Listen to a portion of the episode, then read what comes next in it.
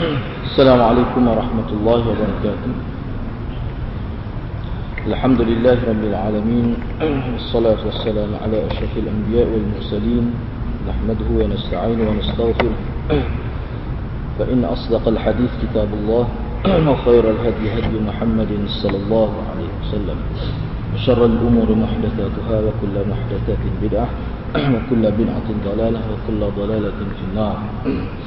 قال رب اشرح لي صدري ويسر لي أمري واحلل عقدة من لساني يفقه قولي Alhamdulillah syukur kehadrat Allah Subhanahu wa taala kerana dengan keizinannya maka pada malam ni sekali lagi kita dapat bersama insya-Allah pada uh, malam ni kita nak uh, sambung sedikit lagi eh, perbincangan perbincangan berkaitan dengan uh, hadis yang ke-15 iaitu hifzul lisan wa ikramud dhaif wal jar.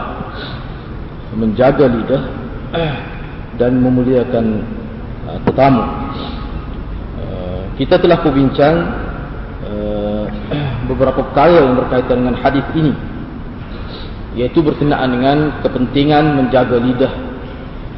Bahkan disebut sebagai kewajipan wajib jaga lidah kerana seperti mana yang kita telah berbincang bahawa lidah ni kalau tidak dijaga tidak diambil berat dia mampu dengan kesilapan-kesilapan yang boleh dilakukan oleh lidah dia mampu menjerumuskan tuan dia ke dalam neraka.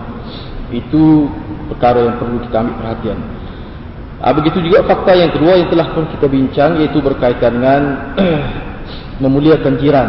Telah pun kita sebut dan telah pun kita bincang pada minggu lepas. Jadi insya-Allah pada malam ini kita nak sambung fakta yang tiga dalam hadis berkenaan iaitu memuliakan tetamu. Uh, jadi hadisnya saya baca sekali lagi. An Abi Hurairah radhiyallahu anhu qaal qala Rasulullah sallallahu alaihi wasallam man kana yu'minu billahi wal yawmil akhir falyakul khairan aw liyasmut wal yawmil akhir falyukrim jarah wa man kana yu'minu billahi wal yawmil akhir falyukrim dhaifah rawahu al-bukhari wa muslim diriwayatkan daripada Abi Hurairah radhiyallahu anhu beliau telah berkata Rasulullah sallallahu alaihi wasallam telah bersabda, sesiapa yang benar-benar beriman kepada Allah dan hari akhirat, maka hendaklah dia sebut yang baik-baik ataupun dia diam. Dan sesiapa yang benar-benar beriman kepada Allah dan hari akhirat juga, maka hendaklah ia memuliakan jiran. Dan sesiapa yang benar-benar beriman kepada Allah dan hari akhirat, maka hendaklah ia memuliakan tetamunya Hadis ini diriwayatkan oleh Imam Al-Bukhari dan Muslim. Uh, jadi untuk bicara berkenaan dengan fakta yang tiga iaitu fal yukrim dhaifah untuk memuliakan jiran. Uh, jadi kalau ini memuliakan tetamu, eh. jadi tetamu dhaif ni dalam bahasa Arab dia ada juga dengan erti asal dia lah. Kalau kita tengok dari segi sudut fit bahasa maknanya dhafa ataupun asal dia lagi dhaifa tu dia ada makna takut dia ada makna bimbang dia ada makna makna asal dalam kalimah tu. Dia ada makna kalau kita tengok dalam mu'jam makna fik dia asal kalimah dia tu dia ada memberi erti makna bimbang takut dan sebagainya. Itu berkait dengan perasaan. Jadi bila Islam lagi, Islam ambil kalimah tu tak dengan erti baik yang mana kukuk mana pun kena beringatlah dengan tetamu. Sebab tetamu ni bukan semuanya baik, tapi dalam ada buruk ada baik itu kita nak ambil dari sudut yang positif, yang baiknya macam mana. Eh, maknanya awal-awal lagi kalimat itu menampilkan kepada kita supaya beringat kukuk mana pun. Nak buat baik pada jiran jangan terlalu gairah sangat. Sehingga lupa pada nilai-nilai lain yang perlu diambil kira. Walaupun hukumnya yang mana kita nak bincang dekat awal ni berkenaan dengan hukum dia tu. Ha, jadi hukum mana pun kena beringat jugalah. Ha, itu dari segi makna dari segi bahasa dia lah. Dia ada makna gitu ha, jadi perlu berwaspada juga hukum mana pun tapi kita akan bincang juga selepas ni sikit sebanyak peringatan di akhir dia daripada ulama walaupun banyak kelebihan-kelebihan disebut kita tetamu bila kita nak laksana ada perkara yang perlu kita letak di hadapan sebagai adab, sebagai disiplin, sebagai peringatan Namun sebelum itu kita nak bincang dulu berkenaan dengan hukum dia. Ha, bila kata dalam hadis ini disebut fal yukrim dhaifah, maka hendaklah mulia ke tetamu. Jadi hukum tetamu tu dulu apa dia? Saat ini dari segi bahasa lebih kuat saya sebutnya. Jadi tetamu ni mana orang bertanda rumah kita sama ada kita jemput dia mari ataupun dia mari dalam keadaan tidak diundang. Boleh jadilah. Boleh jadi kita jemput dia. Nak ajak mari makan nasi di rumah kau misalnya atau mari di rumah ada hal. Itu maknanya bila dia mari rumah kita, kita sebagai tuan rumah, maka dia tu dianggap sebagai daif kita. Ah, daif kita. Jadi kita layan dia, kita buat baik pada dia, amalan melayan dia tu panggil ziyafah. Meraihkan tetamu. Ziyafah. Jadi hukumnya macam mana?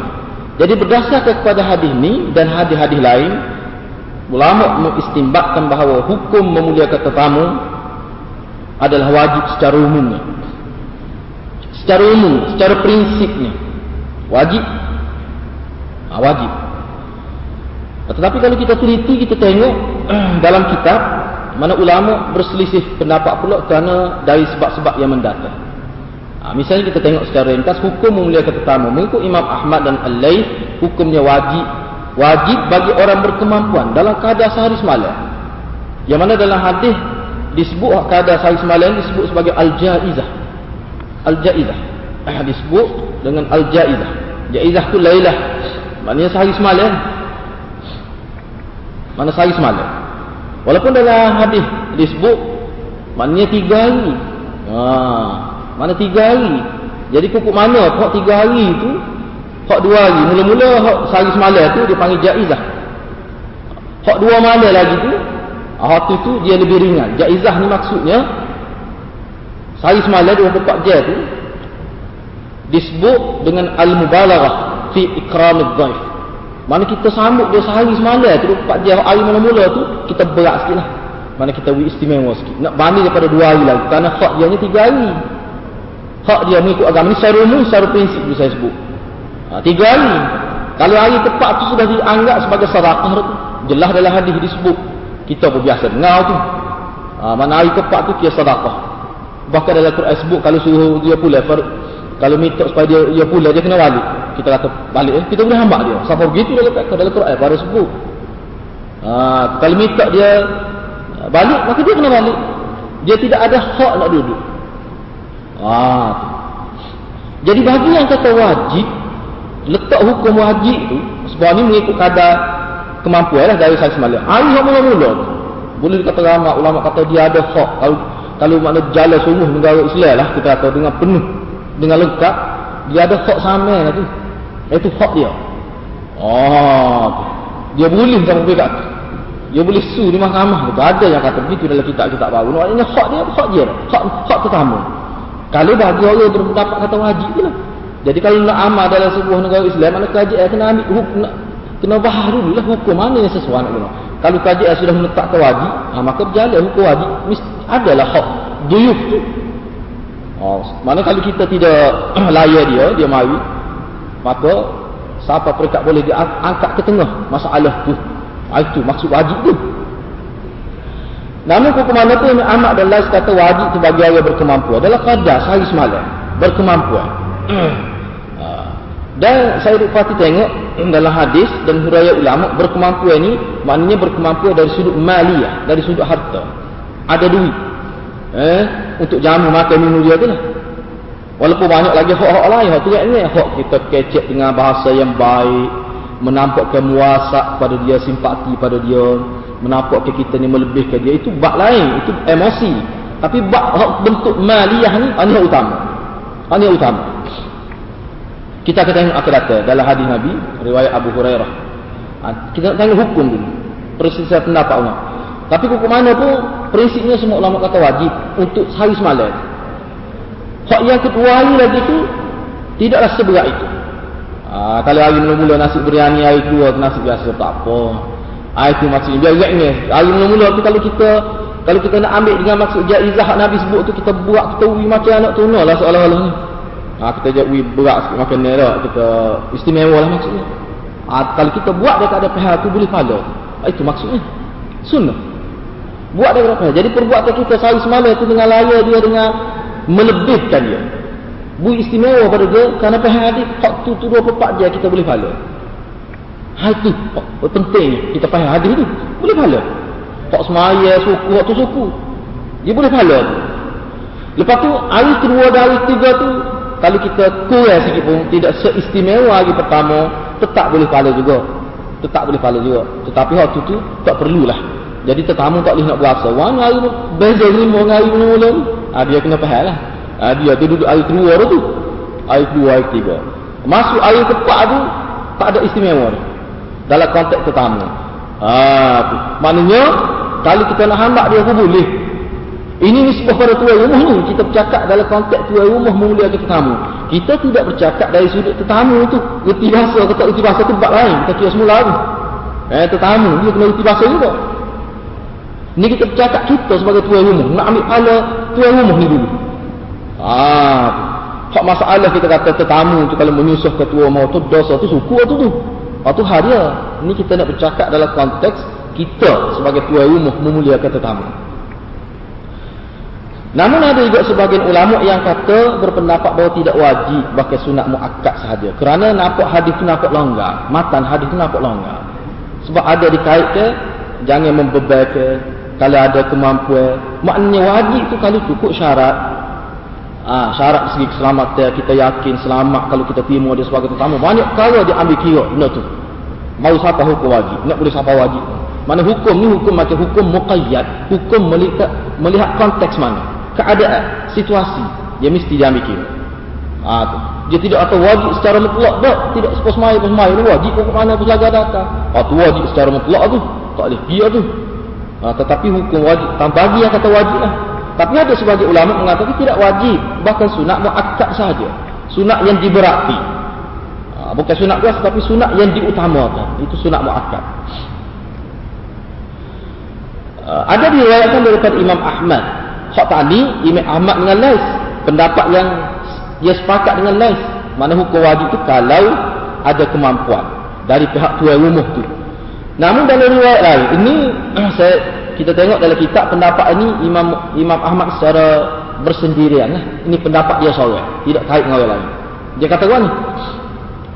Dia akan memuliakan tetamu wajib pada kalangan yang tinggal di pendalaman dan kampung dan amalan itu tidak wajib pada penduduk bandar.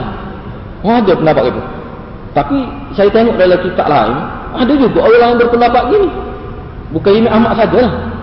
Ada kata kata wajib wajib itu lebih menjurus kepada situasi kampung, kawasan pendalaman yang tidak ada guest house, tidak ada rumah tumpangan dan sebagainya. Kalau zaman dulu memang payah semua. Nak cari masjid yang basah pun tak ada. Betul-betul mengharapkan simpati masyarakat. Ah tu. Supaya cerita uh, Nabi Musa dengan Khidir, ingat? Ah, minta nak nak jadi tetamu tidak dibenarkan Ah, sedangkan tak ada tempat lain. Yang mana kalau tak ada orang bui, tempat pada dalam rumah orang tidak jadi tamu, dia mungkin dia tidur bawah pokok. Setelah tu suasana, suasana begitu. Ah, suasana begitulah ulama kata hak tu hak wajibnya. Hak tu hak wajib. Dalam keadaan begitu. Takkan dia duduk bawah pokok kena hujan kena apa? Ah, tu. Wakah pun tak ada masjid, pun tak ada setengah-setengah masjid dia sedia ruangan. Ah, mungkin ruangnya ruang daya utama dia kunci tapi ruang yang luar tu boleh digunakan mengadai dan sebagainya. Ha, jadi keperluan keperluan kita kata prasarana lah kita kata. Kalau di mana dia lengkap. Ada. Kemudahan tu ada. Tak ada pitih pun tak apa. Sebab apa? Sebab dia boleh duduk di masjid, di balasah dan sebagainya. Di balang raya pun boleh kadang-kadang. Lah ni banyak dah kesedaran tu dia buat. Ha, sebab setengah orang kalau nak menyewa di guest house sebagainya mungkin setengah-setengah mahal. Tempat-tempat tertentu hotel lagi mahal. Tapi hukum mana pun Imam Ahmad dan imam-imam lain yang kata wajib itu di kawasan pendalaman melihat kepada prasarana dia. Ah. Eh, kesusahan ni mungkin kalau kita tidak ada pengalaman kita tak nampak. Tapi susah sebenarnya, susah. Ah. Orang zaman dulu bila berkelana tu kadang-kadang dia bawa bekalan tu cukup untuk sebulan. Kadang-kadang berlaku rosak makanan dan sebagainya nak beli tak ada itu masalah zaman itu jadi hukum tu kadang-kadang dia terikat dengan zaman itu juga ah, sebab tu setengah-setengah ulama baru dia tengok bila berlaku perubahan zaman dia longgar sikap hukum tu jadi longgar tu dia rasa tak apa sebab dia tengok hadis Nabi Nabi kaitkan juga wajib tu Ha, misalnya kita akan tengok selepas ni lah. Kita tengok bagaimana beberapa hadis Nabi. Nampak tidaklah kemah berwajib tu. Ha, walaupun sini fal yukrim. Fal yukrim kalau kita tengok dalam teks ni. Maknanya itu lam lamul amri. Lam amar tu. Lam amar nak kira al-amru bermakna wujud. Tapi tidak. Kena tengok juga hadis lain. Kena tengok juga karinah dan sebagainya. Ha, kena tengok. Tapi maksud Imam Ahmad ni. Pak kata tidak wajib pada mana ni sebab apa? Sebab Orang, orang yang berkelana, orang musafir, dia masih banyak alternatif. Banyak mana peluang-peluang lain dia untuk dia tidur dan sebagainya. Mana tidak susah kalau dia mari kawasan bandar. Ha, kawasan bandar. Lalu ni kita tengok ada kapal pun, pinggir bandar tidak kapal mana. Hmm, lana dah guest house. Tak, rumah tumpangnya. 20 ya, 30 ya semalam lagi tidak bermasalah. Bahkan lebih selesa daripada duduk rumah orang. Allah pun tak sih dah jadi tetamu orang ni. Ni dunia sekarang. Kalau kita pergi mana-mana, kalau wadik-wadik kita cuba nak tidur. Lebih-lebih kalau kita tahu dia punya kedudukan keluarga ni macam mana, rumah dia luah, ah, sempit misalnya dia, wah, kita tak berapa nak. Kita sendiri. Tama-tama kalau kita bawa keluarga. Ha, jadi kaya tu sebab tu lah. Ini amat kata begitu. Ini mengambil kira keadaan. Mengambil kira uh, keadaan.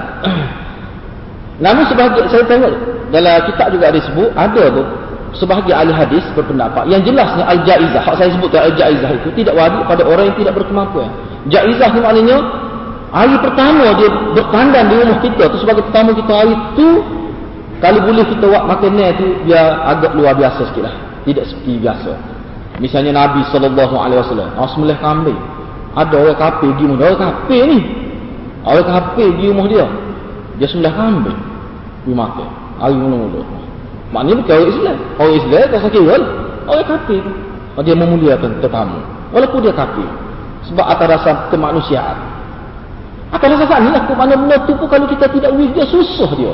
Sebab dia tak ada prasarana yang tidak lengkap dalam zaman itu. Ha, kalau kita pergi ke tempat-tempat yang tidak ada masjid Rasul kawasan pendalaman, ha, perlu nak lah tu. Perlu nak lah tu. Kita rasa lah. Naknya ada yang jadikan kita sebagai tetamu.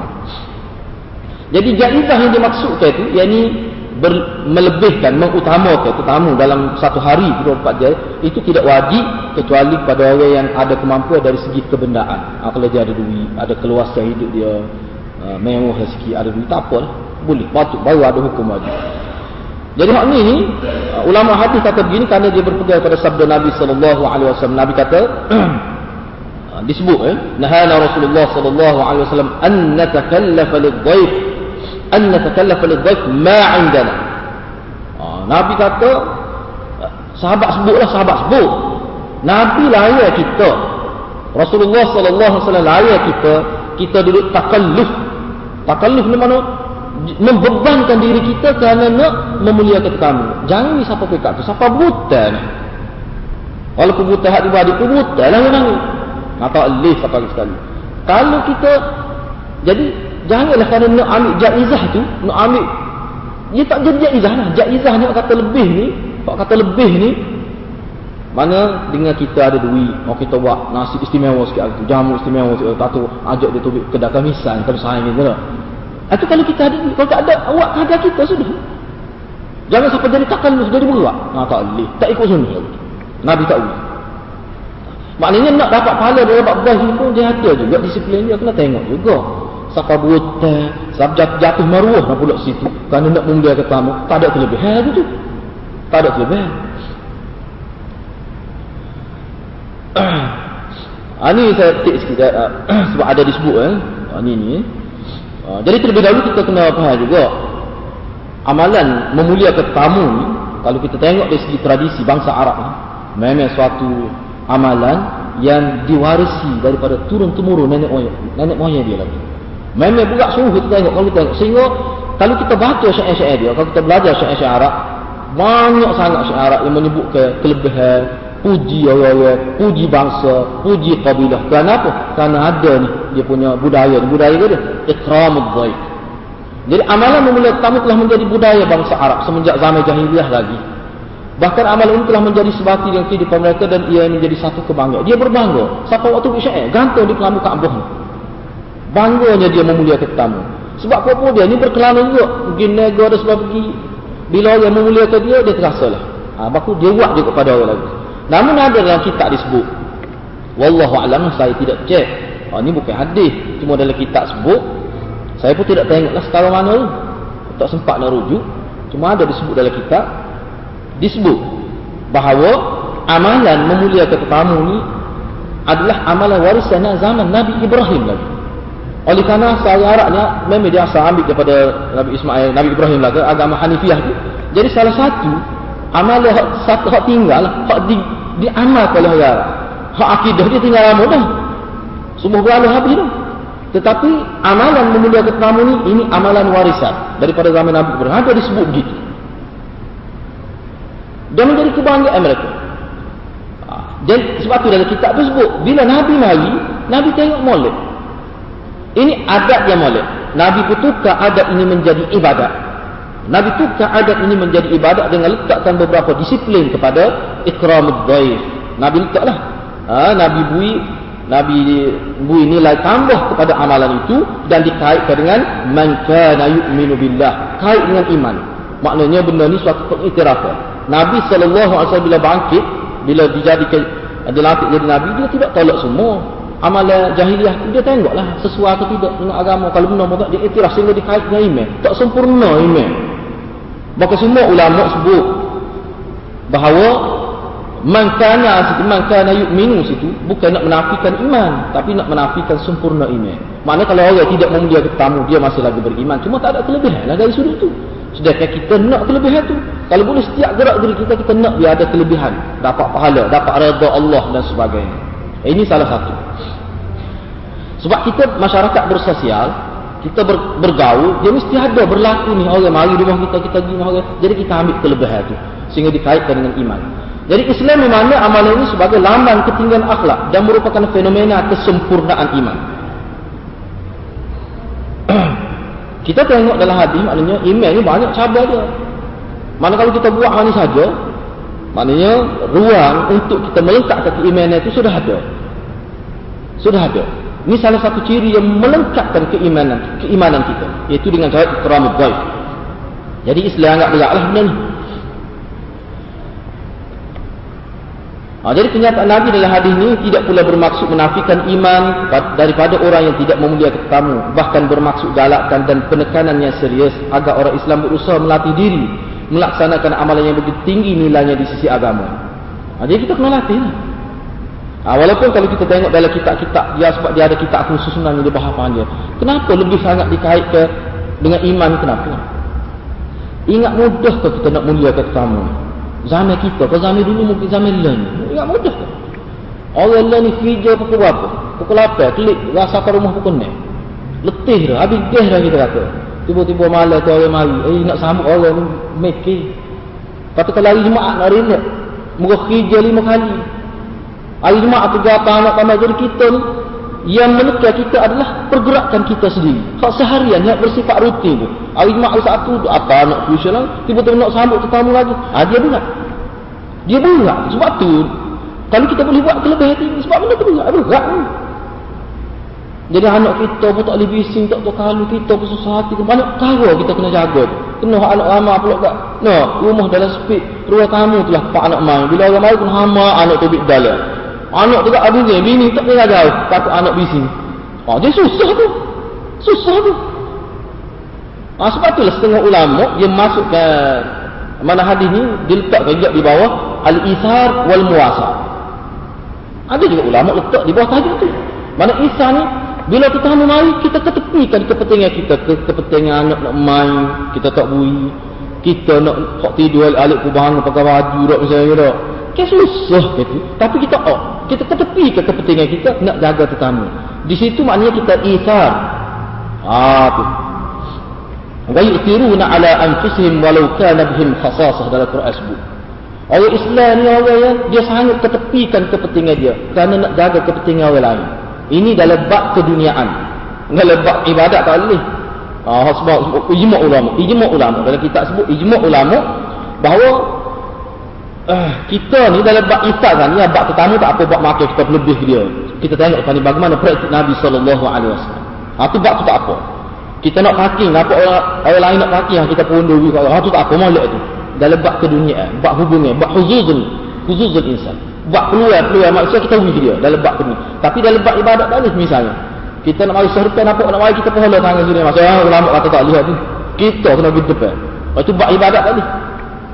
Bak ibadat kita dahulukan kita. Sebab dia sahabat ni pun mau berbuk nak depan. Sah. Ataupun khusus ibadat lah. Ah, tak boleh. Tak boleh kita tidak dikira beradab. Islam tidak anggap beradab lagi. Misalnya kita nak mari serta kita lepas dah kalau kita masuk. Tapi kita pun dulu. Oh, setengah ulama, setengah ulama katalah. Ah tu tak masuk dalam isar. Isar tadi. Bahkan ijma ulama ada disebut dalam kita. Dalam bab ibadat tadi. Dalam bab keduniaan, bab belum makan misalnya. Ah tu boleh. Tak apa isar. Ah kita akan tengok bagaimana praktik Nabi. Melalui pernyataan dari hadis Nabi sallallahu alaihi wasallam kita dapati generasi awal Islam sangat menitik beratkan amalan memuliakan tetamu dalam kehidupan mereka. Oh berat benar, mana benda tu dianggap beratlah, dianggap suatu benda yang maknanya diamalkan dengan serius. Keadaan ini jelas melalui sebuah hadis riwayat Abu Hurairah radhiyallahu anhu. Ha, ini hadis ini. ini hadis daripada Abi Hurairah. An Abi Hurairah an, an Abi Hurairah qala إلى رسول الله صلى الله عليه وسلم فقال إني مجهود فأرسل إلى بعض نسائه فقالت والذي بعثك بالحق ما عندي إلا ماء ثم أرسل إلى أخرى فقالت مثل فقالت مثل ذلك حتى قلنا حتى قلنا كلهن مثل ذلك لا والذي بعثك بالحق ما عندي إلا ماء فقال من يضيف من يضيف هذا الليلة رحمه الله. فقال رجل من الأنصار فقال أنا يا رسول الله. فانطلق به إلى رحل فقال لامرأته هل عندك شيء؟ قالت لا إلا قوت صبياني قال فعلليهم بشيء فإذا دخل ضيفنا فأطفئ, فأطفئ السراج. وأريه أن نأكل فإذا أهوى ليأكل فقومي إلى السراج حتى تطفئيه تطفئه قال فقعدوا وأكل الضيف فلما أصبح غدا فلما أصبح غدا على النبي صلى الله عليه وسلم فقال قد عجب الله من صنيعك من صنيعكما يضيفكما الليلة. diriwayatkan daripada Abi Hurairah itu saya tak diriwayatkan daripada Abi Hurairah. Kata Abi Hurairah. Abi Hurairah sebut. Dia kata ada seorang Nabi bertemu Rasulullah sallallahu alaihi wasallam. Allah pupus bu dia kata ini majhu. Saya ni susah ni susah ni. Terputus bekal uh, majhu di mana saya ni berada dalam masyaqqah susah. Jadi jumpa Nabi. Nabi pun hantar. Nabi bawa dia pergi jumpa isteri dia. Nabi mana Nabi nak menjadikan dia tetamu bila di rumah isteri dia isteri dia kata mana demi Tuhan yang telah membangkitkan engkau dengan kebenaran kita ni tak ada berapa air dia ada ni oh isteri Nabi kata tak ada apa sejuk-sejuk tak ada air. Ma'un illa ma'ai sejuk ya dan. Air tak kena nak air sejuk ni kawan ni nampak lapang ni. Nampak pasal air ni. Ah misal. Nabi summa arsala ila ukhra pun Nabi pergi pada rumah isteri dia yang lain. Dia kata gitu juga. Jadi rumah, rumah isteri Nabi tak ada apa. Qulna kulluhum sehingga semua isteri Nabi kata gitu. Demi Tuhan yang telah membangkitkan engkau dengan kebenaran. Kita di sisi saya maknanya di rumah kita tak ada apa kecuali air sejuk air air sejuk air terkata air ada bila gitu Nabi pun tanya sahabat dia faqala ni maknanya Nabi tanya sahabat dia may yudayyifu hadha al-lailata rahimahullah sesiapa yang menjadikan orang ini tetamu malam ini maka Allah akan rahmatinya. Allah akan rahmatkan dia. Allah akan beri rahmat pada dia. Maka bangun seorang laki-laki dari kalangan Ansar dia berkata ana ya Rasulullah saya wahai Rasulullah. Fantalaqa bihi ila dia pun pergilah membawa lelaki itu balik ke rumah dia. Dia pun kata pada isteri dia hal indaki syai hal indaki syai'un ada ke dia eh? Nah, kalau kita kata kelas ada ke apa ni ada tetamu ni tetamu Rasulullah tapi Rasulullah tak boleh Rasulullah tak boleh Rasulullah telah ha, kita tengoklah pandang ke mana hari ni. Lama bahasannya juga tu. Oh, asalnya tetamu Rasulullah tapi sebab ada yang menghalang maka Rasulullah tawar jadi saya pun sanggup. Ada berapa rumah ini dia tanya isteri dia orang ansar ini. Isteri dia pun jawab lah tak ada berapa illa kutun sibiani kecuali makin ni hak cadar untuk anak ada ha, sekut sekut kata. Sekut kaya kita kata kalau budak oh sekut kata, sekut tiger misalnya tu ada misalnya. Ataupun adalah sedikit makanan yang memang dicadar untuk anak. Tu yang ada, tak ada lain. Dia berkata kepada isteri dia, fa'allilihim bi syai'. Kira lah lagu mana tu buat hilah. Buat hilah. Buat hilah biar anak tu tidur. Maksud dia lah syarah disebut. Buat hilah biar tidur. Biar anak tu tidur. Maknanya, uh, kalau dalam syarah dia kata anak dia tak lapar belah mana. Anak dia makan dah semua. Dia takut-takut nak makan jerit budak ni. Nak beli payah mana tu. Ha, jadi seperti kita. Ada seorang berkala. Budak ni kata belum makan ke budak. Maksudnya jerit kurang belah tidak berat kita. Kedah tu tu belakang lah ni boleh kira kalau saya bilang boleh kira segi. No, ah ni kau sama ni ajar sifat. Ah soalan mak dia reti lah benda gini. Tu laki dia kata fa'alihim bi syai. Eh halah lah lagu mana pun kira lagu mana pun. Nak maka dia tu kita nak pergi ke tetamu. Ah ni mana isar melebih ke tetamu, mengutama ke tetamu. Ah ni mana dalam ada lagi sebut mana ikhtiar tu aja anak tidur main sampai lama tu dia mengatuk anak dia tidur tak ada makan. Jadi makan ni asalnya milik anak dia disediakan untuk anak dia tu diberikan kepada tetamu dia. Dia kata kepada jadi nak makan ke dia tak cukup ni.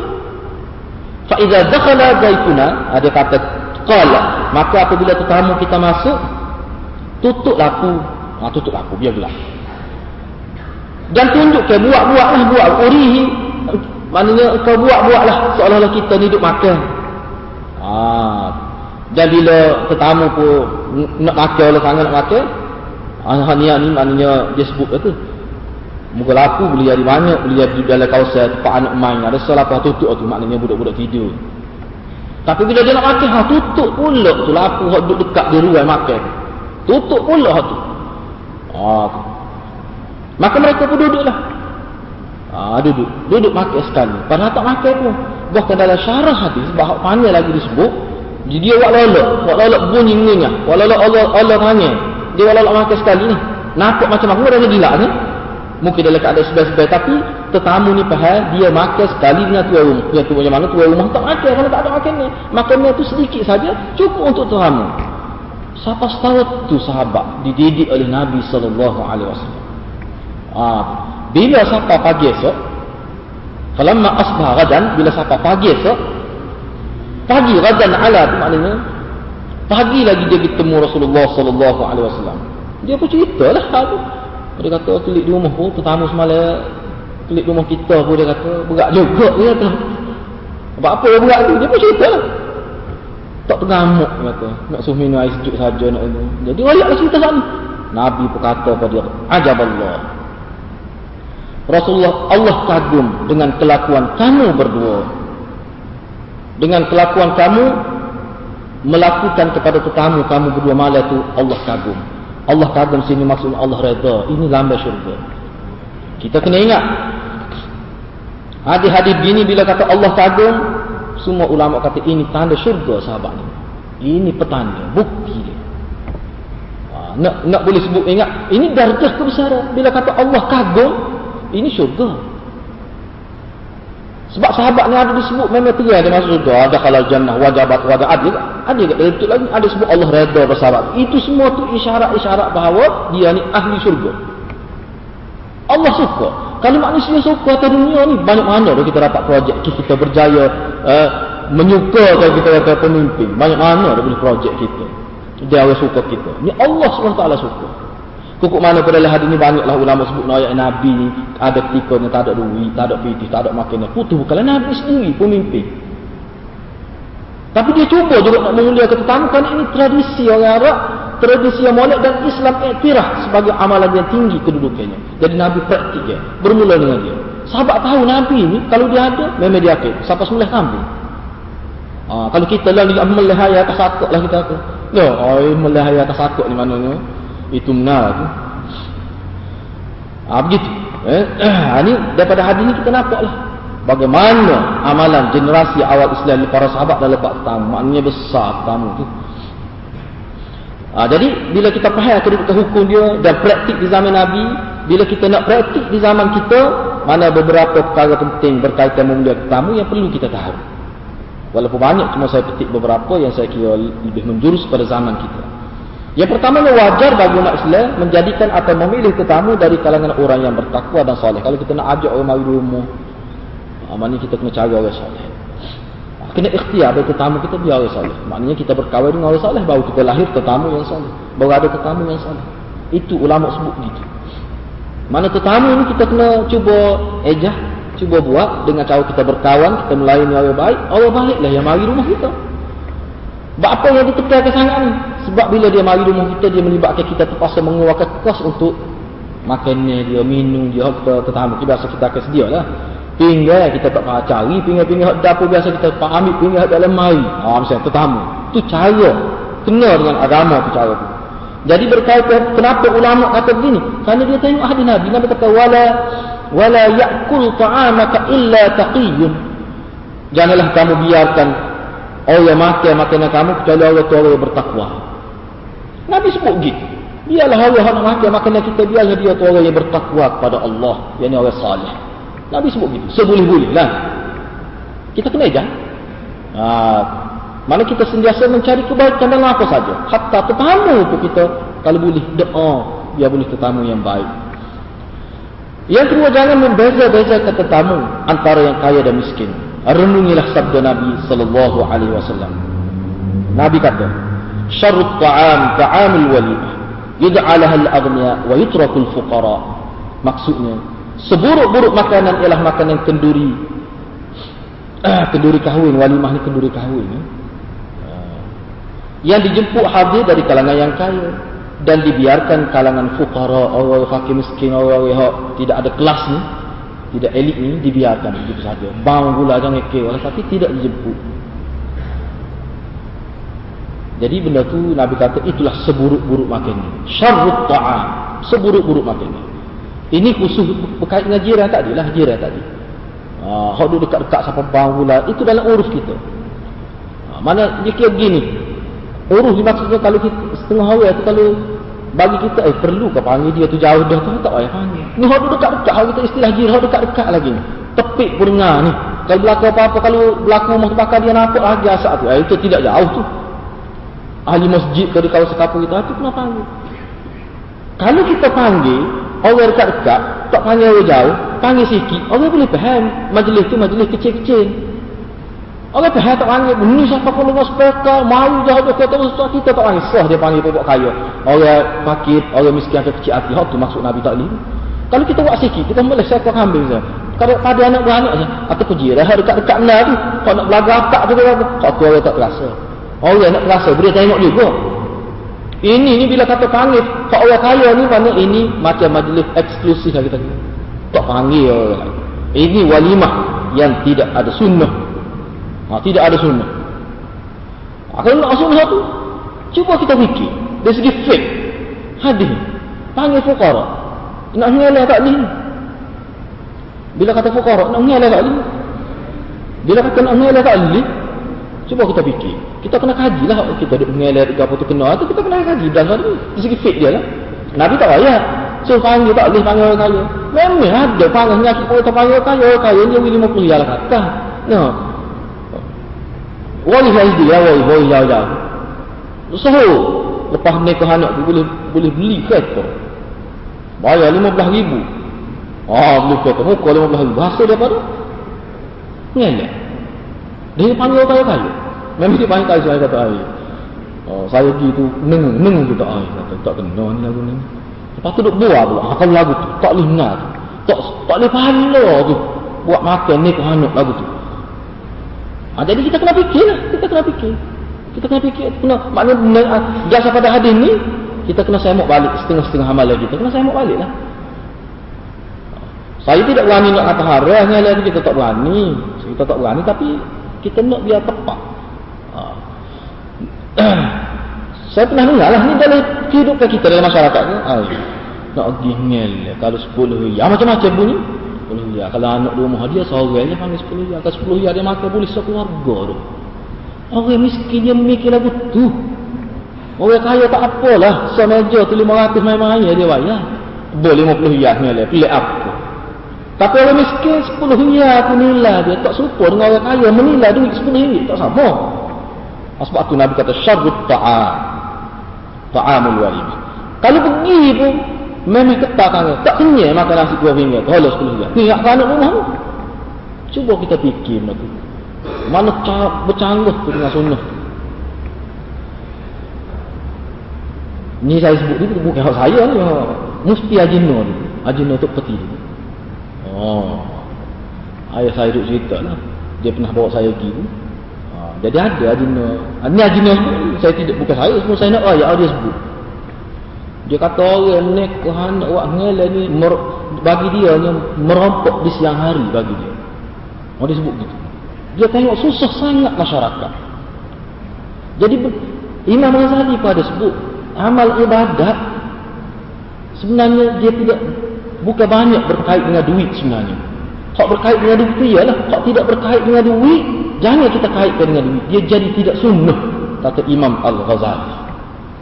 Benar ibadat tak berkait dengan pitih pun zaman Nabi buat. Tiba-tiba zaman kita jadi kena melibatkan duit. Misalnya saat ini. Ah, tu tak kena. Ah, tak kena. Ah, Imam Ghazali dia malah nak. Dalam sejarah hidup dia Imam Ghazali pernah berlaku. Imam Ghazali dia pakai serba, pakai jubah. Saya set dengan buku lali jubah dia. Pernah satu kali tu dia nak terah. Dia orang panggil dia maka dia pergi. Dia pergi dengan pakai baju panah dia dengan kain gitu. Lepas tu dia tak pakai serba, pergi dengan gitu. Saya tak pasti dah itu sebut pakai piah ke tidak. Saya tak pasti. Cuma gila tak ada tidak gambar Imam Ghazali. Pakai baju panah kita baju buat kerja lagi. Dia hidup nak, nak tak ada siapa panggil naik makan nasi. Marah dia. Padahal semua itu nasi antara dunia kenal dia. Oh kenal Imam Ghazali ni. Tu Zamak Syari tu kalah jadi ahli sunnah. Eh dia. Dia pun kelik, kelik dia mandi, mandi, pakai, pakai suit dia. Ah dengan serba punya atas. Jauh lah dia panggil. Dia nak marah. Wallahu ala ni cerita. Siapa disebut dia ambil serba dia, dia tak ada kuah gula. Ah makan serba. Orang nak semua makan, bukan aku makan. Dia benci sangat kita nilai orang dengan pakaian, sifat besar. Dia benci sangat masyarakat menilai manusia dengan kebendaan. Dia nak didik masyarakat dia begitu. Ini pun Nabi nak ajar cara kita didik masyarakat. Jangan kita libatkan kebendaan banyak sangat dalam lapangan hidup kita ni. Tak boleh pahala ke mana pun kalau lagu tu. Tapi kalau mulai saya kaya pun kena cara boleh pahala. Tapi kalau mulai 10 hektar utah, 10 hektar lembu pun tak kena kaya, tak boleh pahala. Dalam agama ni bukan kira banyak dia kira kena atau tidak dengan kehendak Nabi sallallahu alaihi wasallam. Baru dikira sunnah. Tak sebut ayat Abi Fiti banyak tu kalau tak kena dengan kehendak Nabi, tidak dianggap sebagai sunnah. Itu menjadi adat biasa saja. Ha, jadi rasanya kita pasal beri setakat tu dulu. InsyaAllah kita akan sambung. Ha, sambung lagi. Sebab ada beberapa perkara yang kita rasa perlu juga kita sebut berkaitan dengan perkara ini. Jadi insyaAllah kita akan sambung menghadapkan lah. Rasanya setakat itulah wabillahi taufiq hidayah. Wassalamualaikum warahmatullahi wabarakatuh.